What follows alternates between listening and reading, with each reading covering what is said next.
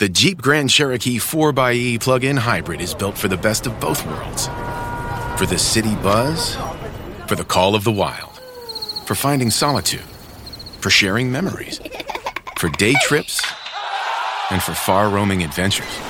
Because with gas and electric capability, the Jeep Grand Cherokee 4xE inspires you to explore more, to explore it all. Tap the banner to learn more. Jeep is a registered trademark of FCA US LLC. Mom deserves the best, and there's no better place to shop for Mother's Day than Whole Foods Market. They're your destination for unbeatable savings, from premium gifts to show-stopping flowers and irresistible desserts. Start by saving 33% with Prime on all body care and candles. Then get a 15-stem bunch of tulips for just $9.99 each with Prime. Round out Mom's menu with festive rosé, irresistible berry chantilly cake, and more special treats. Come celebrate Mother's Day at Whole Foods Market. At Evernorth Health Services, we believe costs shouldn't get in the way of life changing care, and we're doing everything in our power to make it possible. Behavioral health solutions that also keep your projections at their best? It's possible. Pharmacy benefits that benefit your bottom line? It's possible. Complex specialty care that cares about your ROI? It's possible. Because we're already doing it. All while saving businesses billions. That's Wonder made possible. Learn more at evernorth.com slash wonder. Want a website with unmatched power, speed, and control? Try Bluehost Cloud, the new web hosting plan from Bluehost, built for WordPress creators by WordPress experts. With 100% uptime, incredible load times, and 24/7 WordPress priority support, your sites will be lightning fast with global reach. And with Bluehost Cloud, your sites can handle surges in traffic no matter how big. Plus, you automatically get daily backups and world-class security. Get started now at bluehost.com. From BBC Science Focus, this is Instant Genius, a bite sized masterclass in podcast form. I'm Noah Leach, news editor at BBC Science Focus magazine. From kimchi to kombucha to kefir, you've probably noticed that fermented foods are trendy right now.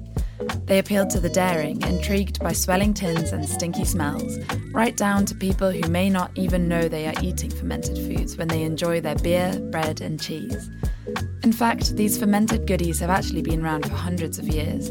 But what actually are they, and why do we like them? This week, I'm joined by Andrea Sella, who's a chemist at University College London and a keen fermenter. Speaking to Andrea behind the scenes of the Cheltenham Science Festival, we explored the importance of sugars to creating and digesting food, why and how we overcome disgust responses to get pleasure out of fermented foods, and how new fermentation techniques could help us lower our greenhouse gas emissions, along with some chemist tips for creating fermented meals at home.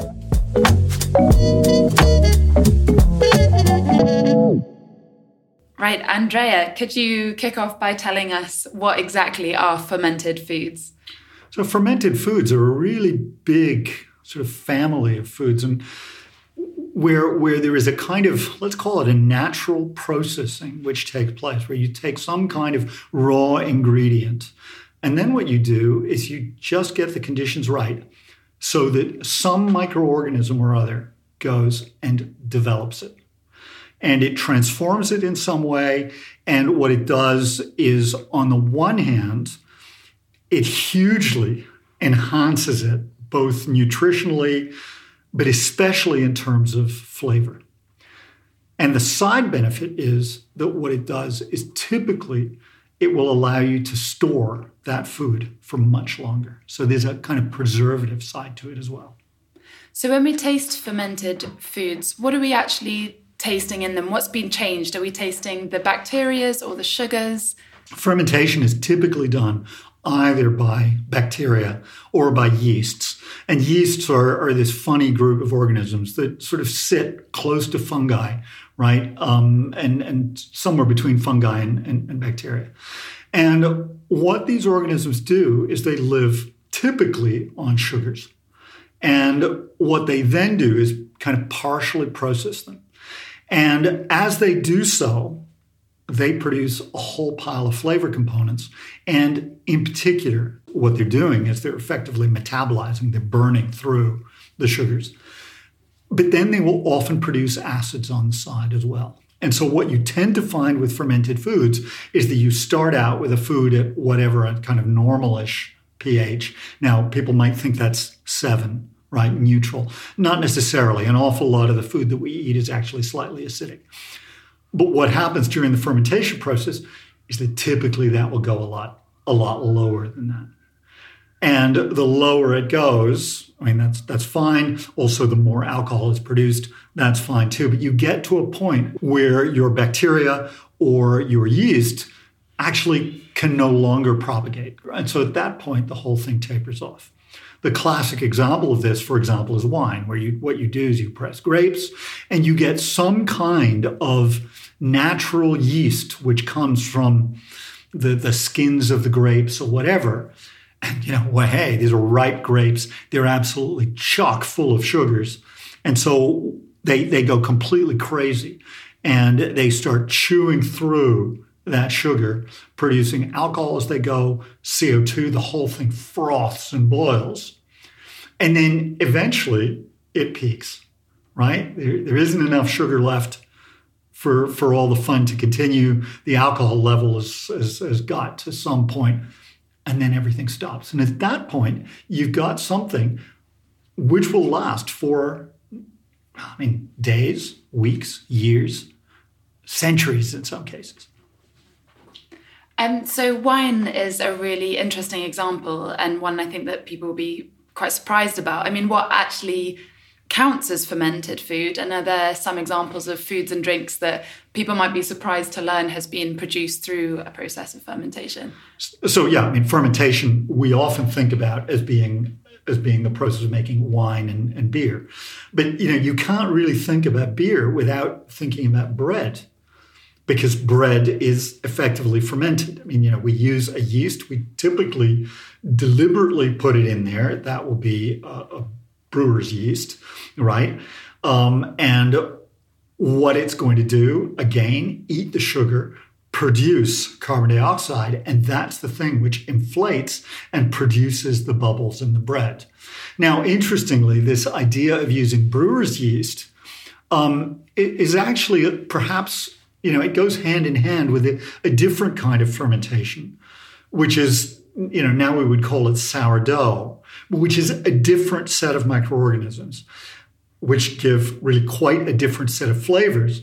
And sourdough, its name is telling us, right, that what you're doing is you're producing these acids, which give it that tang, which has now become very fashionable, right? But all of these things are really old, they're ancient. And brewing and making booze, they're the two of the things that really made us human. So they're incredibly old. They go back thousands of years. So you've touched on a few things there that I really want to ask you about, and I'll come back to human civilizations a bit a bit later. Um, but you, you talk about these things being on the rise, being fashionable. Things like kimchi and sauerkraut and kefir, we're seeing more and more in supermarkets. So why do you think that is? Why are people becoming more aware of them? So it's interesting. I mean, you know, one of the big problems with milk, for example, is that milk doesn't keep. Um, you know, all of us uh, at some point, you know, have poured ourselves or poured, you know, we, we, we've had some milk and the milk has gone off. And most of us go, yuck.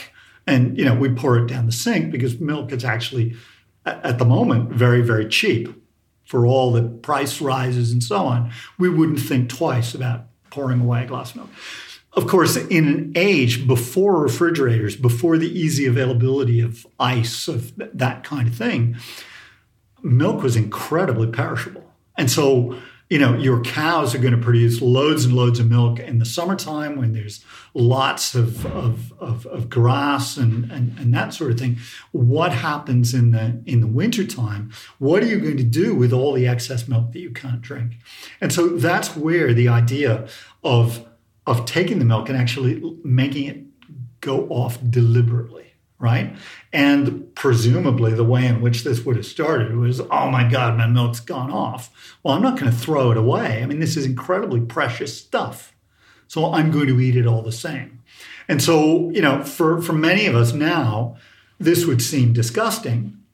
Um, but actually, that is really what we're what we're having when we eat yogurt, when we eat kefir, when we eat you know all of those kinds of milky based, you know, they're the, the more proprietary ones. You know, there's a whole pile of these milk based drinks, which are therefore extremely nutritious, which then last for a long time. Beyond that, of course, you have cheese. Again, you've got this fermentation process initially, followed by aging. And, you know, here you have to ask the question where does fermentation kind of end and other processes begin? Because, for example, a cheese like Stilton, you have the fermentation, the kind of curdling part in a sense, I mean, you might use an enzyme like rennet, or you might be able to to to make the cheese using using yeasts or whatever. But you know, you might inoculate it deliberately with some kind of uh, of, of of culture, which will get it to go. Um, but you can then further change the flavor by uh, letting air into it, and so you will deliberately spike it with a needle and that causes you know a fungus to grow that gives you a the blue color but b that fantastic smell that you have associated with stilton which interestingly i'm a chemist right uh, turns out to be a very specific molecule which is 2-hexanone it's a ketone which has this bizarre sweet smell in fact i've got someone in the, in the green room if you want to have a sniff afterwards. I'm sorry to listeners that haven't been provided with scratch and sniff cards for this uh, podcast. I wish we could do that. Um, so these are delicious smells to some people, um, but to some people they're incredibly disgusting. And there are some fermented foods that I think objectively are disgusting. Fermented fish that kind of gets sealed away for many years, or eggs, or whatever it is, might produce this feeling of disgust in some people as a response. And that is understandable scientifically because these are kind of rotting really chemi- chemically. Is that correct? Well, You know, I, I think I would I would differ. Disgust is built into our wiring very, very deeply.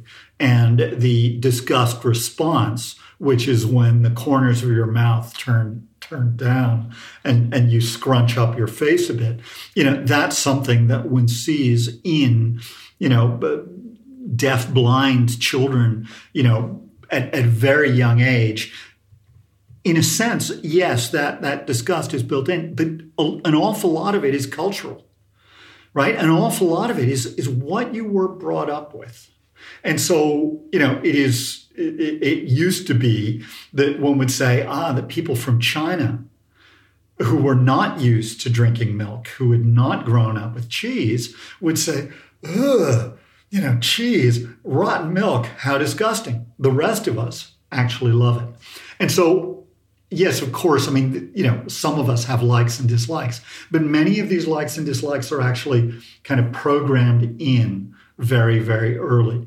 Um, you know, you mentioned the idea of rotting fish. Um, you know, one of the most famous or perhaps notorious of these is uh, a, a fermented fish called hakarl that is eaten in Iceland. And many years ago, when I still took airplanes and traveled around the world, um, I went on a cycling trip to Iceland. And one evening in a restaurant, there it was on the menu. And I thought, I have to try this, right? You have to try in your life, you have to try every food once. And if you don't like it, you have to try it again five years later, right? Because your tastes change through your life. And, and it's quite interesting, particularly with fermented things. It was very strange. There were these little white cubes which had a slightly rubbery texture that gave. It was, I, I, I can't quite, maybe a little bit harder than tofu, perhaps. Um, but the flavor was just bonkers. I mean, there was something rather fishy with quite a lot of what I would call amine, very sort of, you might think of it almost like a, a bit like pee. And I know I can I can just sense listeners with their disgust response, right? Their mouths are turning down at the thought. It was completely fascinating. Quite, you know, it it it reached parts of me that others don't. Um, and it was not very pleasant. But you know what? I wish I could go back to Iceland and try it again now out of curiosity. Now, what is this stuff? This is Greenland shark These are these incredible slow moving sharks that live in very, very cold water around, around the Arctic. There, one shouldn't really eat them. Canva presents unexplained appearances. It was an ordinary workday until. That presentation appeared out of thin air. Also, it's eerily on brand. Wait, did that agenda just write itself? Words appear, making this unexplainable case. Unexplainable? It's Canva's AI tools. I can generate slides and words in seconds. Really?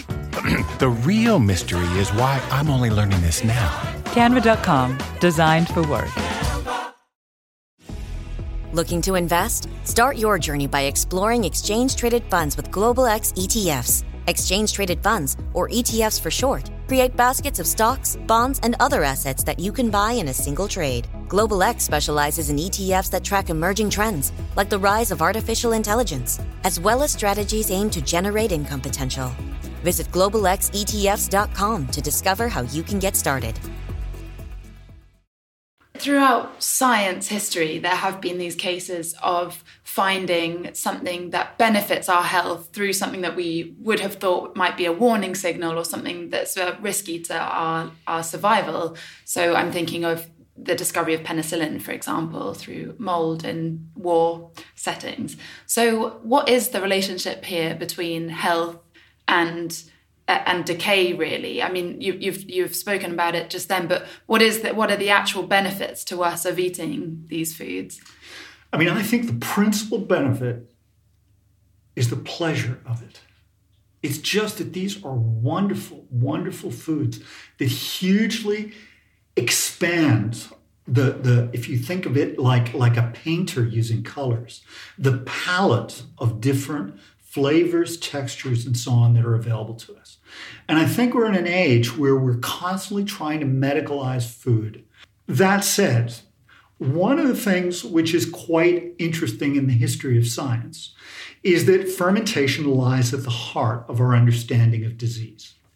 And it was Louis Pasteur's work in France in the mid 19th century which helped with others Robert Koch in particular, to cement the idea that illness came through what they called germs. In other words, microorganisms um, that carried disease. And so before that, there was what was called the idea of miasma. The idea that somehow through the air, through smells, disease was transmitted. And that idea, of course, is completely wrong. It's interesting that the word malaria in Italian, malaria, bad air, right? It's, it it really harks back to that idea. And it was Pasteur who looked at fermentation and wanted to understand how wine was made, how bread was made, who actually realized that, that microorganisms were involved. And from there came what came to be known as the germ theory of disease. And the germ theory of disease is is really important because you know we've been able to deal with with uh, with cholera. We've been able to partly deal with malaria, but I mean it's an incredibly important paradigm in our thinking about health and well-being because of these terrible diseases. And yet, one of the things that it has done, I think, is to blind us to the fact that we are integrally and intimately connected with the, the, the microbial, viral, and other worlds, and that we actually live together with them. So our guts, as we have discovered in, in, the last sort of 20 years, are absolutely heaving. They're a whole ecosystem of bacteria. We refer to that now as the microbiome. And it turns out that what mix of microorganisms that are in there has a big impact on our health. We don't fully understand it, but there seem to be connections with allergies. There seem to be connections with cancer. There seem to be connections with uh, autoimmune diseases. You know, there are all sorts of things there. There are even suggestions that certain psychiatric uh, conditions, depression, and so on, are related to that. And it's something we don't know about. We don't know enough about. And fermented foods seem to be a part of that when you ferment things, one of the things you're doing, you're doing something a little bit like cooking. Cooking, remember, is essentially having an external stomach. You're doing pre digestion, right? Which means that then your body can actually derive more nutritional benefit from stuff that if you ate it raw would either clog you up or not, you know, come out the other end unchanged. And so, you know, cooking and this fermentation process are both ways of kind of pre processing things. But of course, the fermentation one may actually bring additional nutrients on the one hand and potentially uh, additional microorganisms that may be good for us. So in the US, there is a nun, Mother Noelia Marcellino. Your pronunciation of that is probably much better than mine. Marcellino. Marcellino. So this nun makes cheese, and she was told by the kind of food safety standards that her, her wooden barrels didn't cut it. And uh, she willingly moved to stainless steel for the sake of food safety. But in fact, in that environment, E. coli developed um, because it's the kind of good bacteria living in the wood of these of these barrels that helps to kind of fight off the bad bacteria. There's kind of seems to be this fine line between safety. I know we've spoken about rotten food and it, and it actually, you know, that that being something that we perhaps overthink. So how do we find that line? I mean, that's a really, really interesting point and one that, that, that is actually quite hard to answer. Because on the one hand, there's no question that there are certain pathogens out there. There are certain bacteria which are incredibly harmful and which have to be kept in check. On the other hand, we know that there are a whole pile more which are responsible for bringing out the flavors and in some cases for combating or for keeping in check the more harmful ones. And it's very, very difficult to sort of balance these, these, these things, particularly uh, when your legislation is very rigid. And one of the things is that as the industrialization of food, the, the fact that people moved off the land and ended up in cities and were therefore disconnected, there had to be a food supply chain coming through, and food needed to be produced in larger quantities and in much more sort of uniform, reliable ways.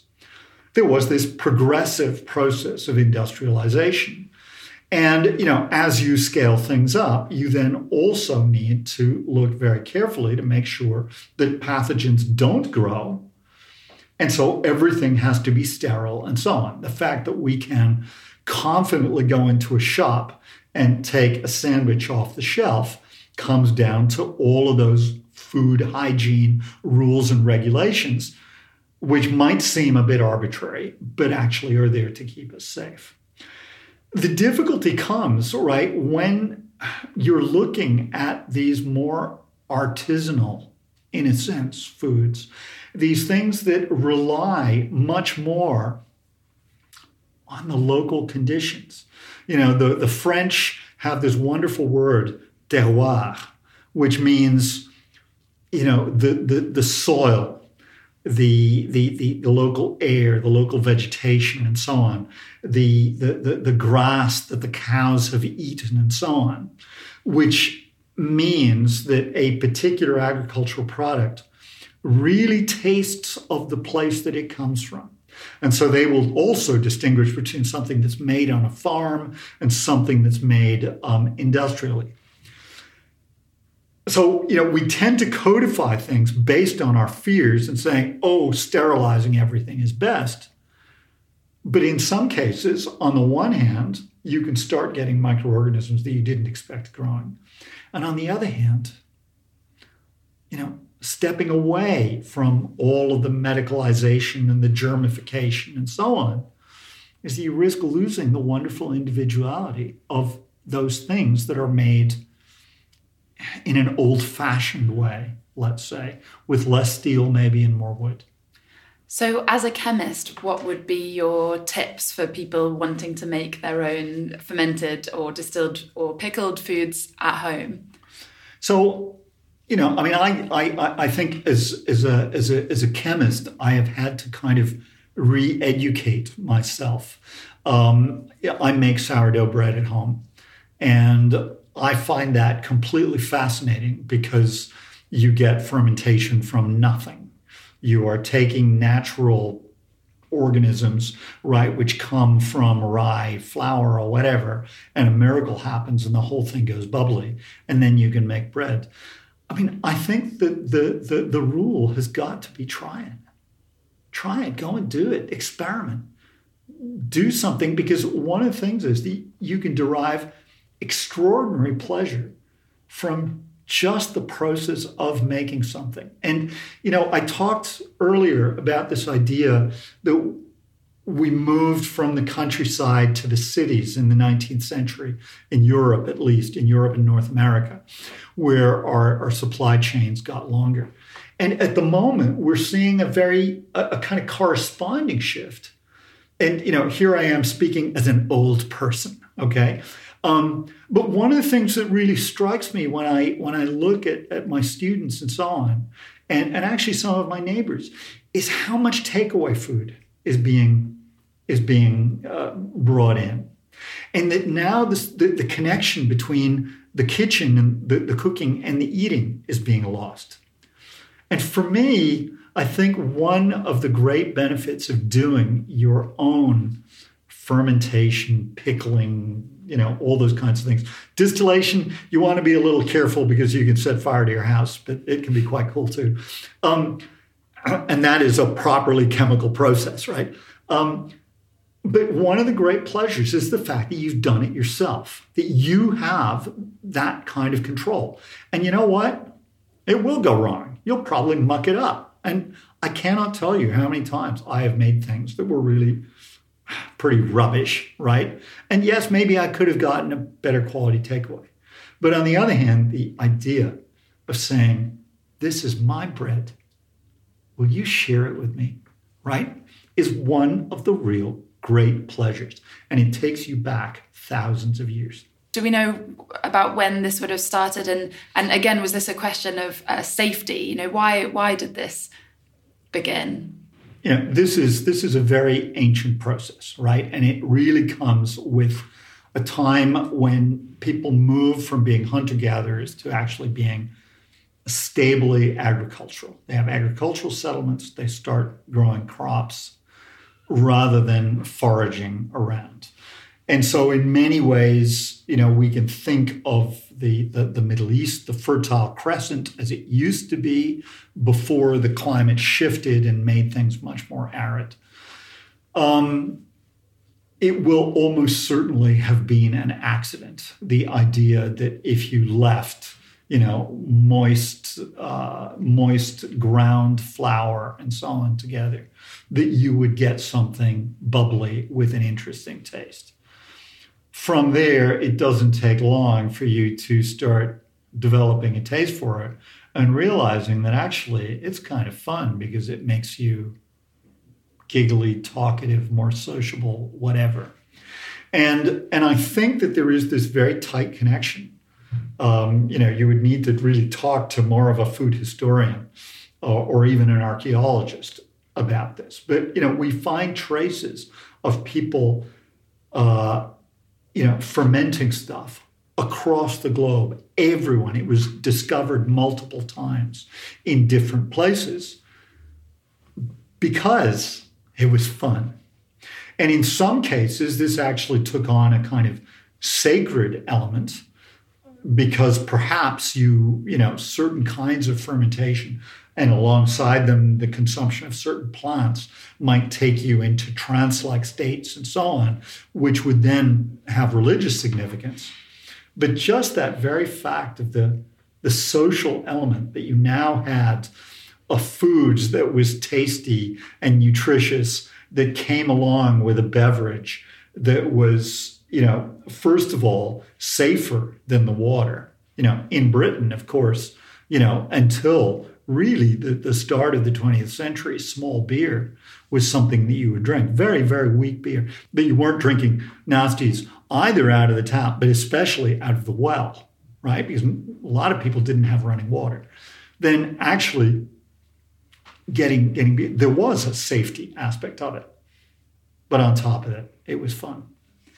And I think that that element of fun and that importance of fermentation is actually probably uh, more prevalent than people are aware. I mean, just uh, doing a bit of research for speaking to you today, I discovered that chocolate apparently involves the, the processes of fermentation. Um, so, I mean, are there any other foods that we might be surprised to learn has involved that process, or is it really kind of almost everything?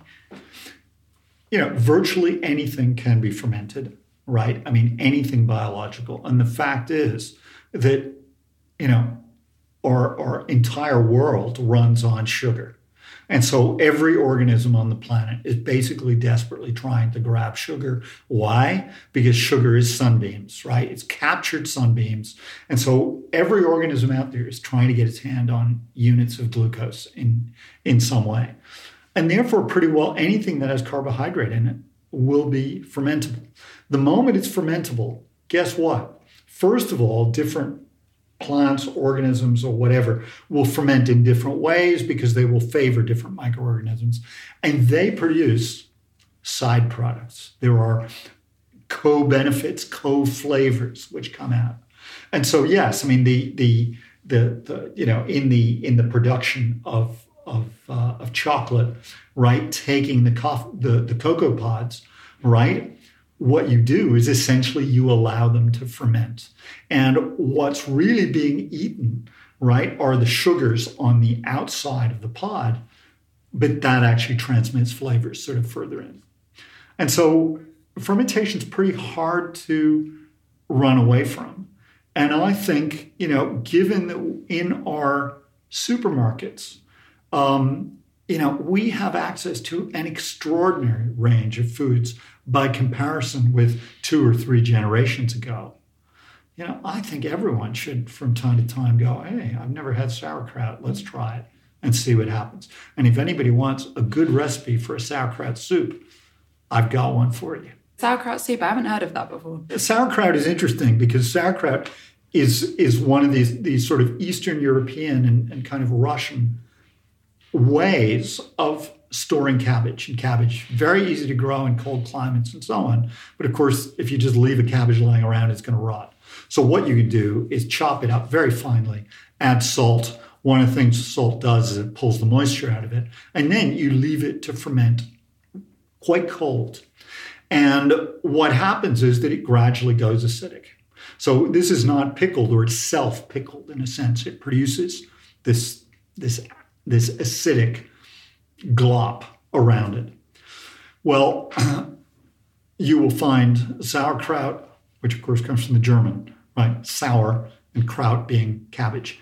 Uh, you will find it all the way through, you know, the, the, the former Austro-Hungarian Empire. You find it in Italy, you find it in Germany, Poland, and, and you can go east, Ukraine, of course. Um, but in Trieste, Trieste is a, a a city which is the very top of the Adriatic Sea. It's it's it's on the on the border between Italy and Slovenia, and it is really the gateway through which, for 200 years, all of the trade from Central Europe found its outlet to the sea. So it's an incredibly kind of cosmopolitan. Uh, mixed up, you hear people speaking German, Slovenian, Italian, and there is a soup called Jota. And Jota is amazing. And you, if you're vegetarian, you can leave out the sort of chunks of bacon. Um, and nowadays, as I'm almost vegetarian, I do. But chunks of bacon, which you fry up with some with some onion, and then what you do is you drop into the mix um, Italian borlotti beans. You can buy them in tins, so you don't have to cook them in advance. You then add loads of sauerkraut. Again, very few people make their own. You buy it in big glass jars. And then potatoes cut into cubes, and you cook the whole thing up. And it is absolute, it's thick, it's viscous, it's slightly sour, it's very soft in the mouth with the, the sauerkraut strands, and it is utterly delicious very filling on a cold winter's night. That sounds amazing. I'm definitely going to try that, but possibly not in this weather. Um, and so we're talking about things, you know, ingredients, recipes that have existed for thousands of years. Are there foods which are, are, are there trials for kind of new fermented foods or are there new technologies, new techniques that, that are kind of cutting edge that are being developed in this area? As we uh, you know, realize just the enormity of climate change and the challenge that it represents, you know, it is absolutely critical that we think about our food system. And you know our insatiable demand for beef remember that every uh, kilogram of beef is equivalent to about 70 kilograms of CO2. I mean, you know, beef is about as as as, as heavy as you can you can think of, um, and other meats as well. You know, looking at what one might call synthetic meat is an interesting prospect. And of course, when you say synthetic, people have the disgust response, right? Their mouth goes down and but actually, what you're really talking about is saying, okay, what I'm going to do is I'm going to take the, the starting materials, typically from plants, and what I'm going to do is I'm going to add a, a microorganism of some kind. It might be a fungus, it might be a uh, it, it, it, might be bacteria. And what I'm going to do is I'm going to do a fermentation process to essentially process that protein and any associated carbohydrate into something that I can eat and which can become a meat replacement. And of course, the challenge is that while it's possible to match the nutritional um, kind of properties, let's say, in other words, how many calories and how much in amino acid and, and, and fat, you know, all of that kind of technical stuff. The thing that's missing, right? And the reason why people come back to meat. Combination of two things. One are, of course, the smells, the flavors, and so on. And the second thing is the mouthfeel. And so that is one of the challenges is how do you take this process, which will have a much lower carbon footprint, much lower energy footprint, much lower environmental footprint. In other words, we cut down fewer forests to convert them into plants that we will feed to cattle, to chicken, or whatever. Um, how do we then transform this fermented stuff into something which will give us the same kind of pleasures that we derive from the burgers, the steaks, the whatever that we have come to love? That's where I think the challenge is. That was chemist Andrea Sella speaking to BBC Science Focus at the Cheltenham Science Festival about the science of fermentation. Thank you for listening to this episode of Instant Genius, brought to you by the team behind BBC Science Focus magazine. The latest issue of Science Focus is on sale now in supermarkets and newsagents, or through your favourite app store.